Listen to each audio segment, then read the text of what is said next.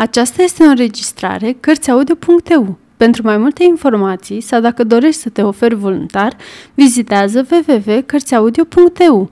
Toate înregistrările Cărțiaudio.eu sunt din domeniu public.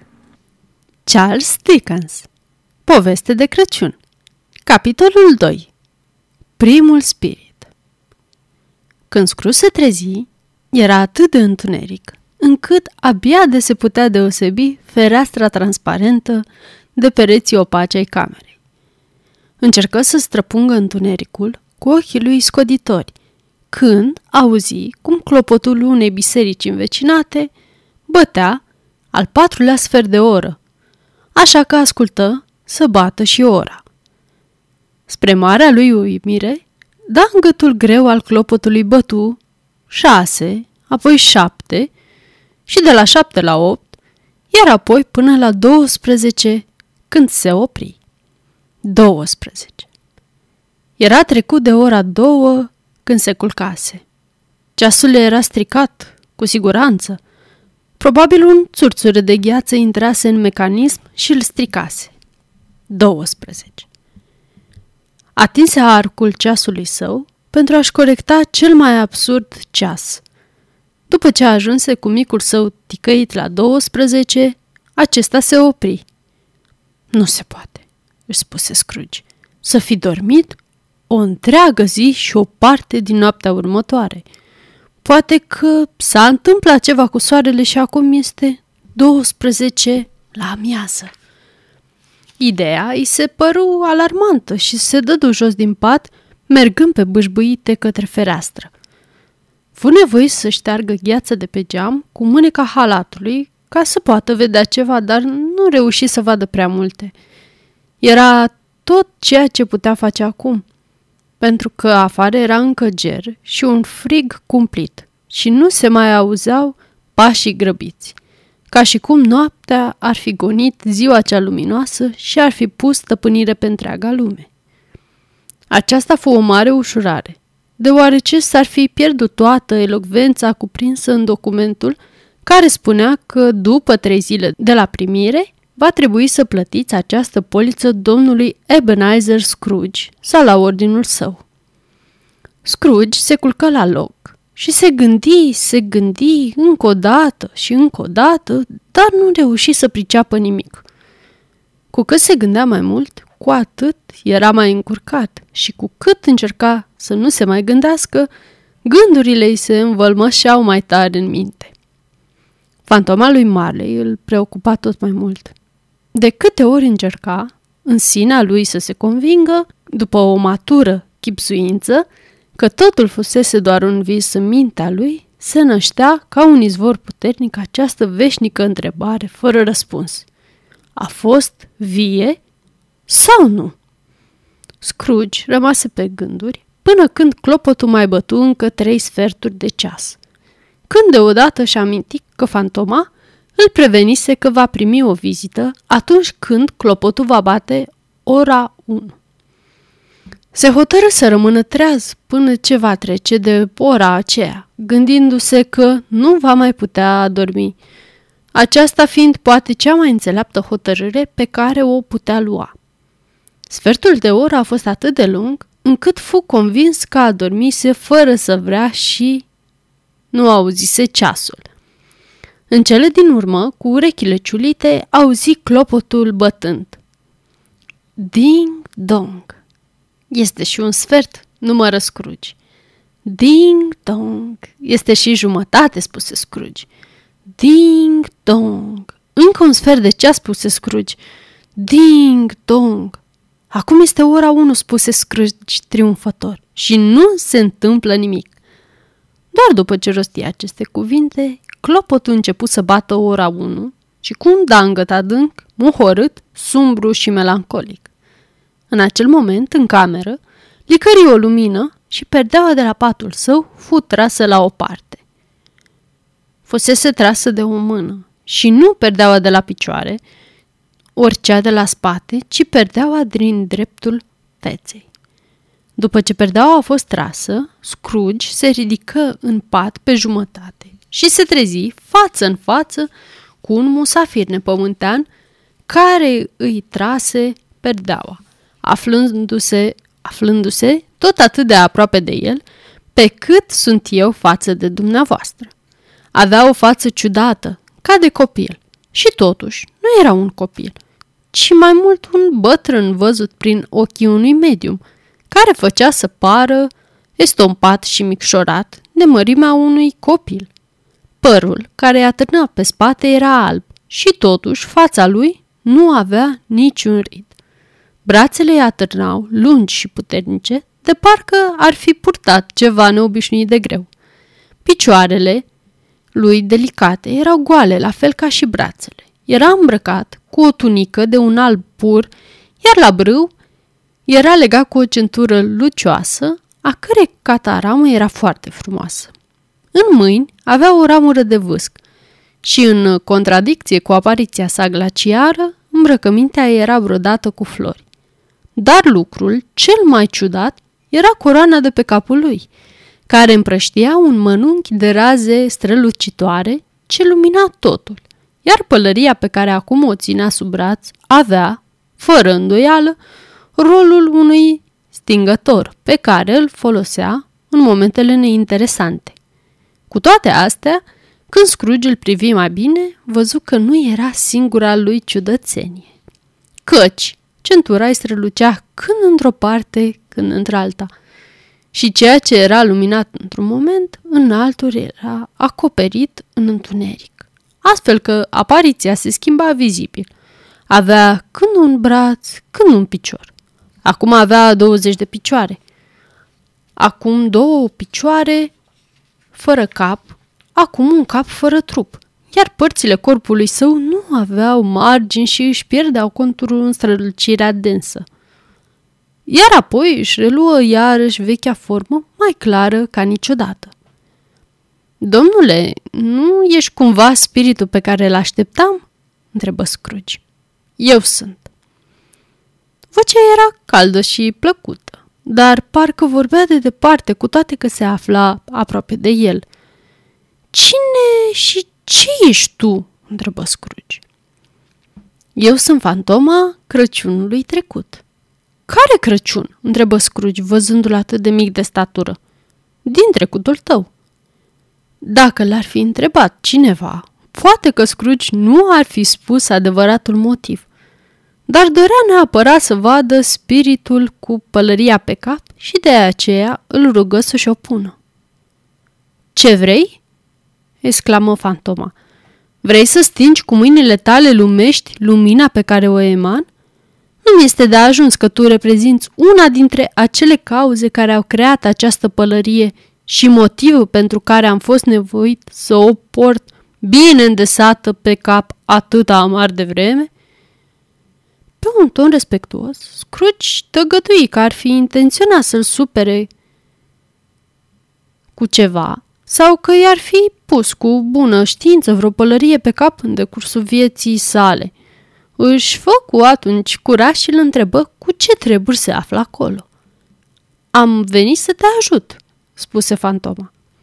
Scrooge îi mulțumi, dar nu se putu abține să nu se gândească că o noapte liniștită i-ar fi fost mult mai folositoare. Spiritul păru că i auzi gândurile pentru că spuse pe îndată. Atunci să auzim cererea ta. Ai grijă! Își întinse mâinile puternice către el și îl prinse cu delicatețe de braț. Ridică-te și vină cu mine.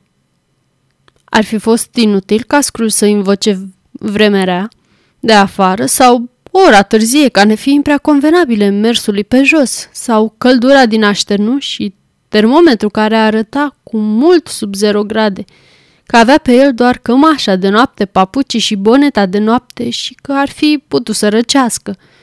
Deși strânsoarea era delicată, ca unei mâini de femeie, nu îi se putea împotrivi. Se ridică în picioare dar când își dădu seama că spiritul ajunsese deja în dreptul ferestrei, îl prinse de haină într-un ultim gest de implorare.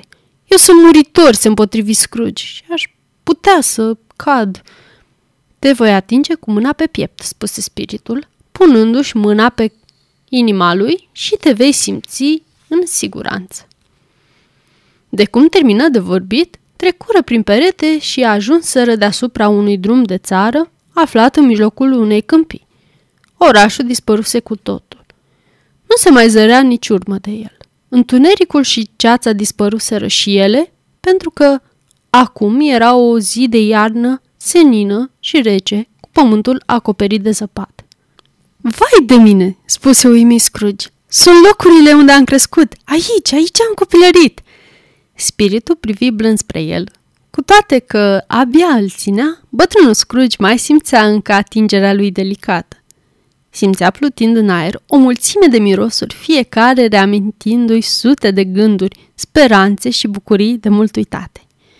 Buzele stremură, spuse fantoma. Și ce văd acolo pe obrazul tău? Scrooge băigui pe o voce neobișnuită că era un coș și rugă fantoma să-l ducă unde dorește.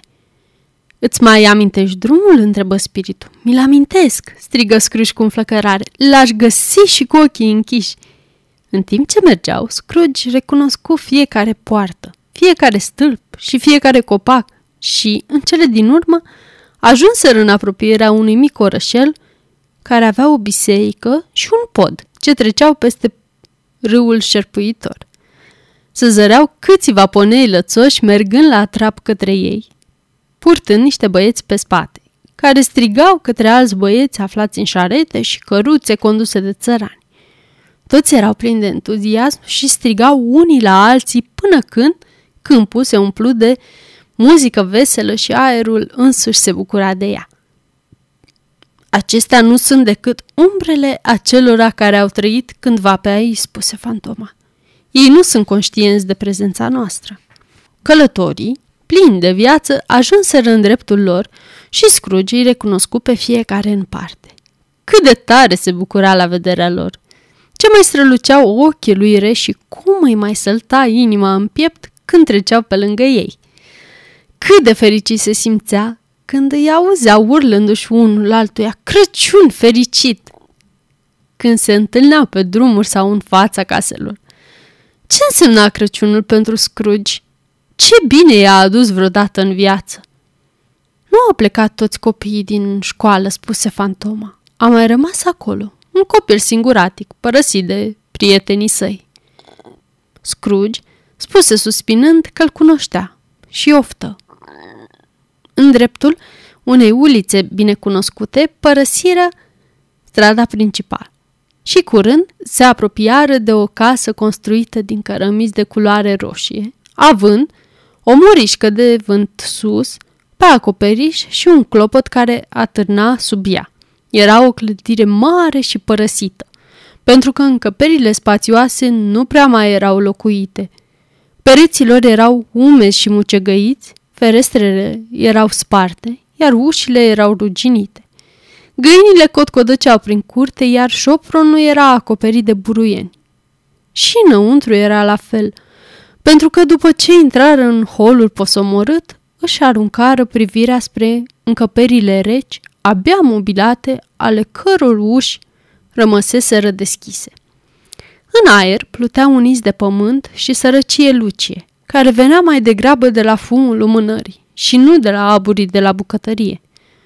Fantoma și Scrooge traversară holul până ce ajunseră în dreptul unei uși din spatele școlii. Aceasta se deschise și în fața lor apăru o cameră lungă, mizeră și tristă, părând și mai sărăcăcioasă din cauza formei și a băncilor. Într-una din aceste bănci, un băiat singuratic citea așezat lângă un foc care abia mai ardea, iar Scrooge se așeză pe o bancă și plânse văzându-se pe sine așa cum fusese pe atunci. În clădire nu se auzea nici măcar un ecou, nici un chițăi sau vreun foșne de șoareci în spatele lambriurilor. Nu se auzea nici o picătură căzând din burlanul pe jumătate dezghețat din curtea mohorâtă din spatele școlii. Nici un suspin nu venea dinspre crengile desfrunzite ale plopului trist, nici balansul leneș al ușii magaziei rămase goale, nici măcar un pâlpâi de flăcări. Cu toate acestea, înmuiară inima lui Scrooge, dându-i frâu liber lacrimilor. Spiritul îi atinse brațul, arătând către tânărul care cita atent. Deodată apăru un om în haine străine, a cărui figură se putea distinge clar.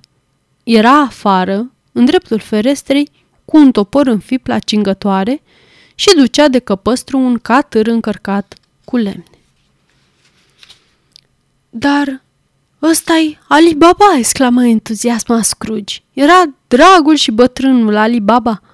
Da, știu cine e. Într-un an, de Crăciun, când tânărul acela singuratic a fost lăsat aici, el a apărut pentru prima oară la fel ca acum.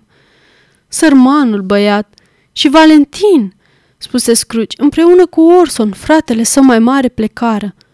Și cum îl chemă pe acela care a fost dus a dormi la poarta Damascului? Nu-l vezi? Și e slujitorul sultanului care, încurcat de către duh, a făcut cum l-a tăiat capul. Ce trebuia lui să se căsătorească cu prințesa? Dacă partenerii de afaceri din oraș l-ar fi auzit pe Scrooge vorbind cu atâta seriozitate despre acest subiect, ba râzând, ba plângând, și ar fi văzut emoția și încântarea de pe fața lui, ar fi fost foarte surprinși. Uite și papagalul!" strigă Scrooge, cu penele lui verzi și galbene și cu un moț ca o frunză de lăptucă crescut în vârful capului. Și el e aici!" Sărmane Robinson Crusoe, așa i-a spus când acesta s-a reîntors pe insulă. Pe unde ai umblat, sărmane Robinson Crusoe? Omul credea că visează, dar nu era așa. Să știți că era chiar papagalul. Iată-l și pe vineri, alergând înfricoșa către micul pârâu. Hei, hei! Trecând repede de la o stare la alta, contrar firii sale, plin de compasiune, față de copilul care reprezenta trecutul său, exclamă, sărmanul băiat și început din nou să plângă. Aș dori ceva, mormăi Scrooge, băgându-și mâna în buzunar după ce șterse lacrimile din ochi cu mâna hainei, dar acum este prea târziu. Ce s-a întâmplat? întrebă spiritul. Nu s-a întâmplat nimic, spuse Scrooge. Nimic. În noaptea trecută un băiat mi-a cântat la ușă un colin de Crăciun. Ar fi trebuit să-i dau ceva, atâta tot. Fantoma zâmbi gânditoare și dădu din mână, ca și cum ar fi spus, lasă, că la nu mai vine un alt Crăciun. La aceste cuvinte, copilul Scrooge se făcu mai mare și camera deveni mai întunecată și mai murdară. Pereții se micșoraseră și geamurile se spărseseră. Din tavan căzură fragmente de tencuială și apărură în loc scândurile dezgolite, iar Scrooge privea și nu înțelegea cum de era posibil așa ceva.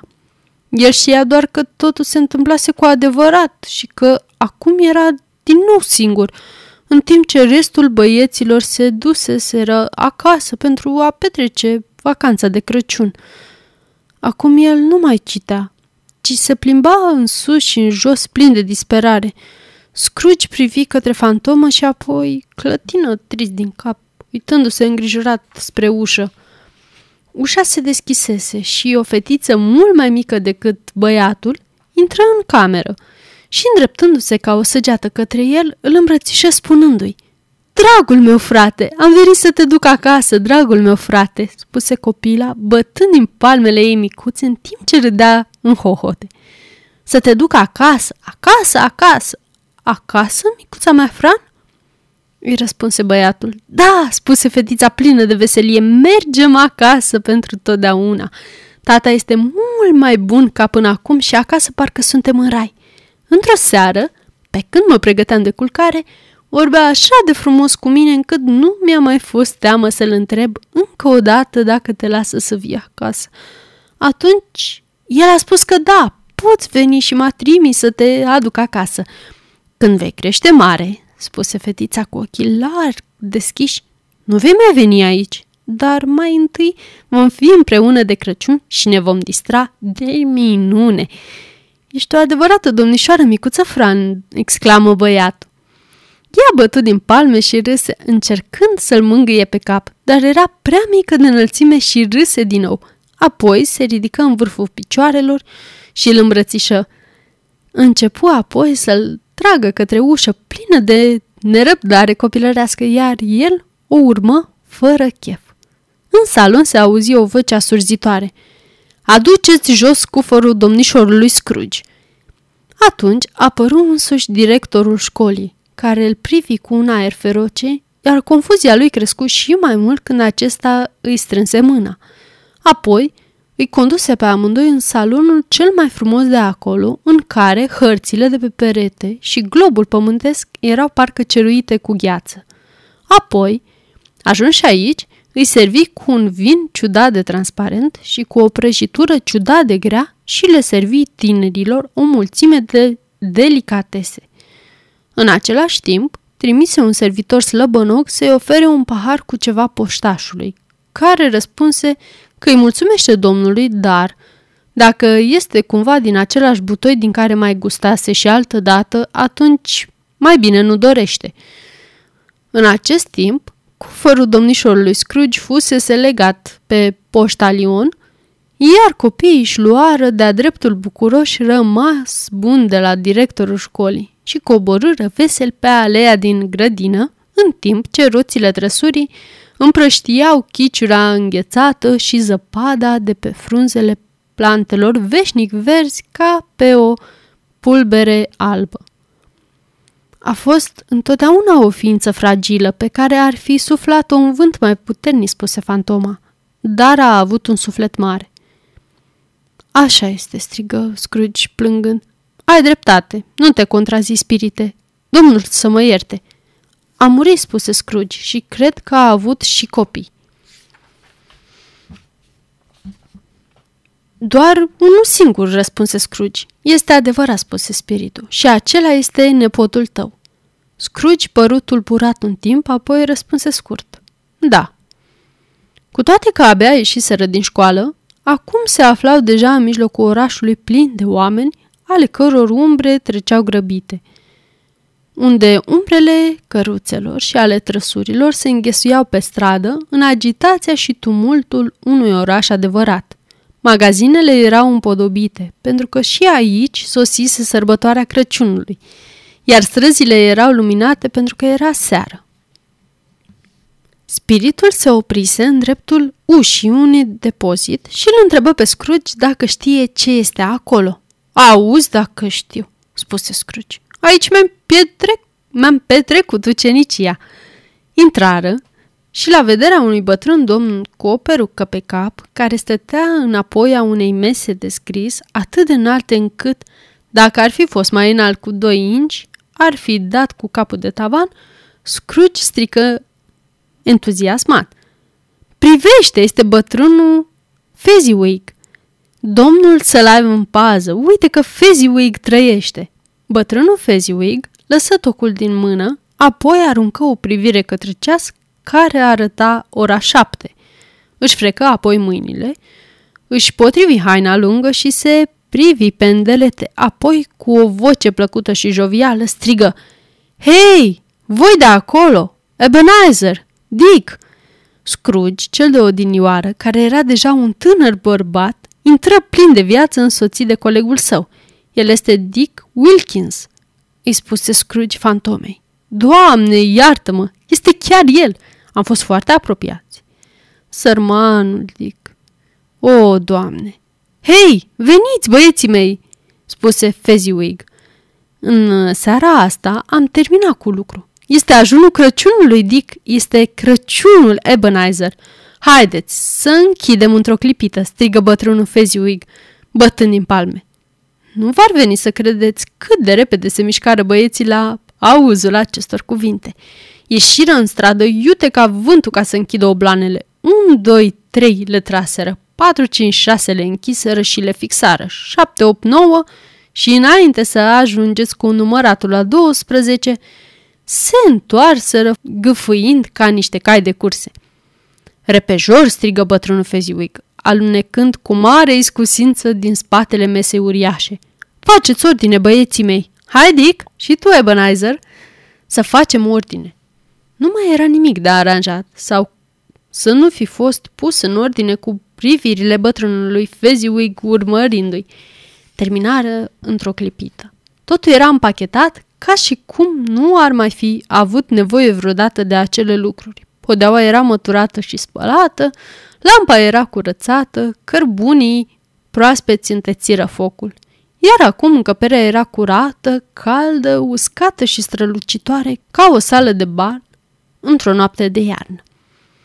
Intră apoi un lăutar cu niște partituri în mână și se îndreptară către masa cea înaltă, unde începu să zdrângăne din arcuș. Intră apoi doamna Fezziwig, cu un zâmbet larg pe față. Intrară cele trei domnișoare Fezziwig, strălucitoare și simpatice. Intrară apoi cei șase tineri ale căror inimi fusese răfrânte de ele. Mai intrară toți angajații și servitoarea însoțită de vărul ei, brutarul. Sosi și bucătăreasa cu prietenul fratelui său, lăptarul. Veni și băiatul de peste drum despre care se spunea că stăpânul său îi dă de prea puțină mâncare și care încerca să se ascundă în spatele unei fete din vecini, despre care se vorbea că stăpâna sa o trăsese de urechi. Intrară unul câte unul, unii plini de sfială, alții mai curajoși, unii cu grație, alții pășind mai ciudat, unii trăgându-se și împingându-se, dar, indiferent cum, intrară cu toții. Erau 20 de perechi care se prinseră de mâini și începură să danseze, învârtindu-se și strângându-se în grupuri, grupuri. Perechile, mai în vârstă, întorcându-se mereu unde nu trebuia, iar cuplurile tinere luând-o de la capăt odată ajunși acolo. La un moment dat, bătrânul Fezziwig bătu din palme ca să oprească dansul și strigă Dansați bine, bravo! Iar lăutarul își îngropă fața într-o oală cu bere neagră adusă special pentru această ocazie.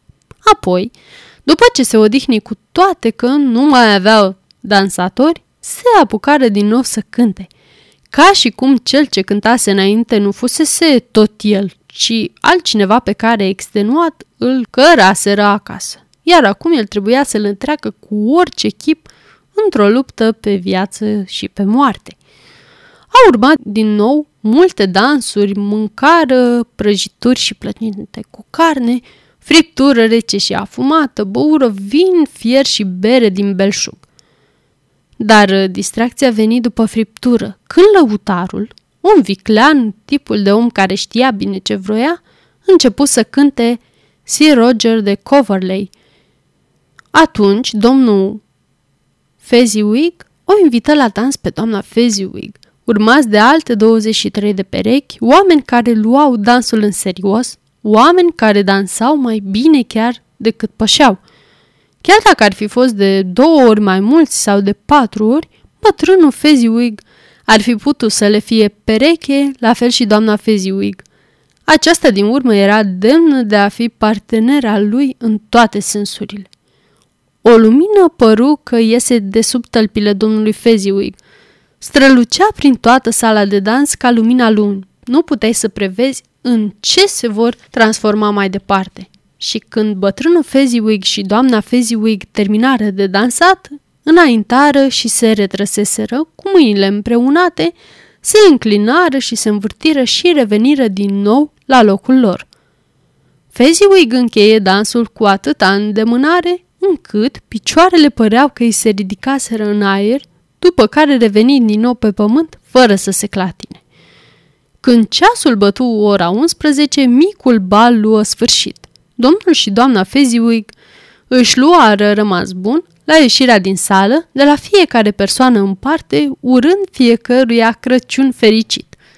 După ce toți plecară în afară de cei doi ucenici, le urară și lor la fel și după ce vocile vesele nu se mai auziră, băieții merseră să se culce sub teșgheaua din spatele prăvăliei. În tot acest timp, Scrooge se purtase ca unul care nu mai era în toate mințile – retrăia tot ce vedea și se simțea ca Scrooge cel de odinioară. Își amintea tot ce se întâmplase, se distrase și trecuse prin cea mai stranie întâmplare. Dar când nu a mai văzut fața strălucitoare a celui de odinioară și a lui Dick și își aduse aminte de spirit, deveni conștient că acesta îl privea cu atenție, în timp ce deasupra capului său lumina strălucea tot mai tare. Și un lucru atât de neînsemnat, spuse spiritul, poate să mulțumească oamenii aceștia sărmani. Neînsemnat, repetă Scrooge.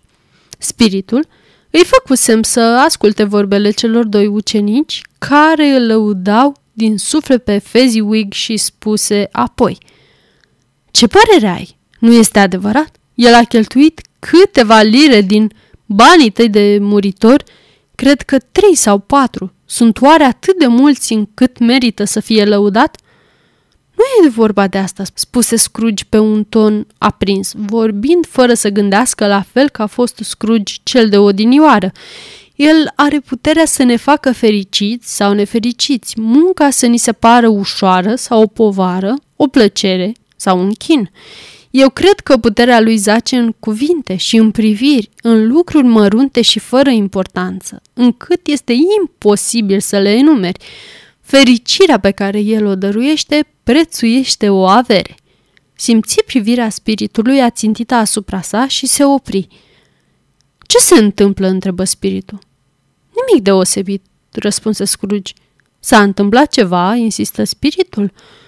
Nu, spuse Scrooge, aș dori acum să-i pot spune câteva cuvinte funcționalului meu. Atâta tot. Scrooge, cel de odinioară, stinse lămpile ca și cum i-ar fi îndeplinit dorința, iar Scrooge și spiritul se treziseră din nou afară. Timpul meu trece, observă spiritul, să ne grăbim. Aceste cuvinte nu erau adresate lui Scrooge sau cuiva de față, dar își făcură imediat efectul, pentru că Scrooge se revăzu din nou. Acum era mai bătrân, era în floarea vârstei. Pe fața lui nu se mai vedeau, nu se vedeau încă ridurile aspre și rigide de mai târziu, dar se puteau zări primele semne semănate de grijile lui și de zgârcenie. În priviri îi se citeau dorința, lăcomia și nerăbdarea care își săpaseră deja adânc rădăcinile. Nu era singur, pentru că lângă el se afla o tânără frumoasă, îmbrăcată în haine de doliu și în ochii căreia se zăreau lacrimi care luceau în lumina emanată de spiritul Crăciunului de odinioară.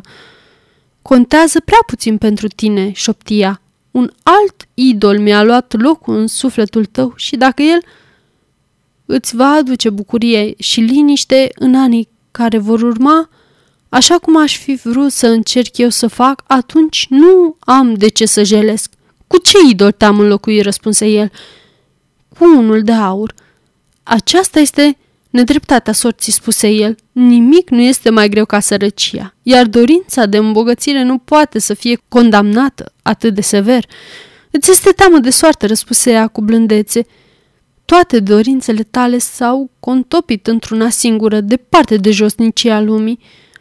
Am văzut cum ai renunțat la visele tale nobile, unul după altul, până când pasiunea cea mare Câștigul a pus stăpânire pe tine, nu-i așa? Și ce cu asta? ripostă el. Și ce dacă am devenit mai înțelept? Nu m-am schimbat deloc față de tine. Ea își clătină capul. Oare? Înțelegerea noastră este veche. Ea a fost încheiată pe vremea când amândoi eram săraci și mulțumiți cu viața noastră și, în timp, averea noastră s-ar fi înmulțit. Tu ești cel care s-a schimbat. Pe vremea aceea erai alt om. Eram tânăr, spuse el neliniștit. Chiar propriile tale sentimente îți spun că nu erai ceea ce ești acum, replică ea. Asta sunt eu, cea care ți-am promis că te va face fericit pe vremea când sufletul ni se contopise. Iar acum sunt nefericită că nu mai gândim la fel. Nu-ți voi spune cât de mult și cât de adânc m-am gândit la asta. Pot doar să-ți spun că îți redau libertatea. Am dorit eu vreodată să-mi recapă libertatea? Prin cuvinte nu, niciodată. Atunci, cum? Prin faptul că te-ai schimbat, sufletul ți s-a schimbat, ai un alt crez în viață, o altă speranță la capătul ei. A dispărut tot ceea ce a fost și a făcut ca iubirea noastră să valoreze în ochii tăi. Dacă nu ar fi intervenit între noi, spuse fata cu o privire caldă, dar hotărâtă, spune ai fi încercat să mă recucerești. O, știu că nu. El păru că este de acord cu justeța acestei presupuneri, în ciuda a ceea ce gândea, dar spuse cu greutate. Tu crezi că nu. Aș fi fericită să cred altceva dacă aș putea, răspunse ea. Doar Domnul știe. Când mi-am dat seama de acest adevăr, am știut că poate fi puternic și irezistibil. Dar dacă ai fi fost liberă astăzi, mâine sau ieri, pot chiar să cred că ai fi ales o fată fără zestre. Tu, cel care cântărești totul prin câștig, dar dacă ai fi ales o asemenea fată, ai fi încălcat principiul care te călăuzește, pentru că eu știu că în scurt timp ți-ar fi părut rău. Dar eu îți redau libertatea cu dragă inimă pentru dragostea pe care ți-am purtat-o cândva. El păru că vrea să vorbească, dar ea reluă fără să-l observe. Poate că te doare amintirea ceea ce a făcut și a fost și mă face să sper că da, dar nu pentru mult timp, pentru că tu o vei alunga din amintire bucuros ca pe un vis neprofitabil din care, din fericire, te-ai trezit. Să ai parte de fericire în viața pe care ți-ai ales-o. Ea îl părăsi în timp ce ei se trăgeau la o parte, făcându-i loc să treacă. Spirite! spuse Scrooge. Nu vreau să mai văd nimic duma acasă. Îți face plăcere să mă chinuiești? Doar încă o umbră, exclamă spiritul. Nu mai vreau, strigă Scrooge. Nu vreau să o văd, nu mai arăta nimic. Dar spiritul cel neîndurător îl prinse în brațele sale și îl obligă să se uite la următoarea întâmplare. Acum erau într-un alt loc. Erau într-o cameră nu prea mare și nu foarte spațioasă și arătoasă, dar confortabilă. Lângă focul aprins în șemineu stătea o tânără frumoasă, care semăna cu cea pe care o văzuse înainte, încât Scrooge crezu că era aceeași fată până când observă că era o femeie de vârstă mijlocie care stătea lângă fica ei. În cameră era gălăgie mare pentru că era plină de copii și, spre deosebire de celebra ceată din poem, nu erau 40 de copii purtându-se ca unul singur, ci fiecare copil se purta ca 40 de copii. Gălăgia întrecea orice imaginație, dar nimănui nu părea să-i pese, ci din contra, mama și fica râdeau din toată inima, distrându-se pe cinste. Mai târziu, intrară și ele în joc, ajungând să fie jefuite fără milă de tineri tâlhari. Ce n-aș fi dat să fiu unul dintre ei? Cu toate acestea, nu aș fi putut să fiu atât de obraznic. Nu, nu. Nici pentru toate comorile din lume nu aș fi tras și nu aș fi smuls părul acela împletit. Și nu aș fi tras nici de prețiosul pantofior Domnul să mă aibă în pază. Și nu m-aș fi luptat cu ea așa cum au făcut țâncii aceia plini de îndrăzneală, ci m-aș fi așteptat să fiu pedepsit. Și totuși, mi-ar fi plăcut foarte mult să-i ating buzele, să o întreb dacă îmi dă voie să-i privesc ploapele lăsate peste ochii triști, să-i despletesc părul a cărui singură șuviță ar fi avut o valoare neprețuită. Pe scurt, trebuie să mărturisesc că mi-ar fi plăcut să mai fiu încă o dată copil ca să pot prețui acei ani. Se auzi acum o bătaie în ușă, urmată imediat de o mare agitație. Și ea se trezi, cu fața surâzătoare și cu hainele în neorânduială, în mijlocul unui grup gălăgios de copii îmbujurați, adunați la timp pentru a-și întâmpina tatăl care sosise acasă, însoțit de un om cu brațele încărcate cu daruri de Crăciun. Urmară apoi țipete de bucurie și se aruncară asupra însoțitorului neajutorat. Se urcară pe scaune ca să plonjeze cu mâinile prin buzunare, îi smulseră din mâini pachetele învelite în hârtie, îi traseră de cravata de la gât, îi înghiontiră cu picioarele și cu pumnii în semn de dragoste nestăvilită. Ce mai țipe de, de bucurie și de încântare scoteau când își primea fiecare pachetul. Și ce groază îi cuprindea când aflară că bebelușul își dusese la gură o tigaie de jucărie și se bănuia că înghițise curcanul lipit pe o farfurie de lut. Urmă o imensă ușurare pentru că fusese doar o alarmă falsă – nici nu se poate descrie bucuria, recunoștința și extazul care cuprinsese. Dar, rând pe rând, copiii emoționați plecară să se culce și glasurile lor se stinseră încetul cu încetul. privi mai atent ca niciodată, Scrooge văzu că stăpânul casei se așezase lângă șemineu, alături de soția și de fica sa. Bel, spuse soțul, întorcându-se cu un zâmbet către soția sa. În după amiaza asta ți-am văzut un vechi prieten. Cine era? Ghicește! Dar nu pot să ghicesc, să încerc totuși... Adăugă ea râzând, domnul Scrooge.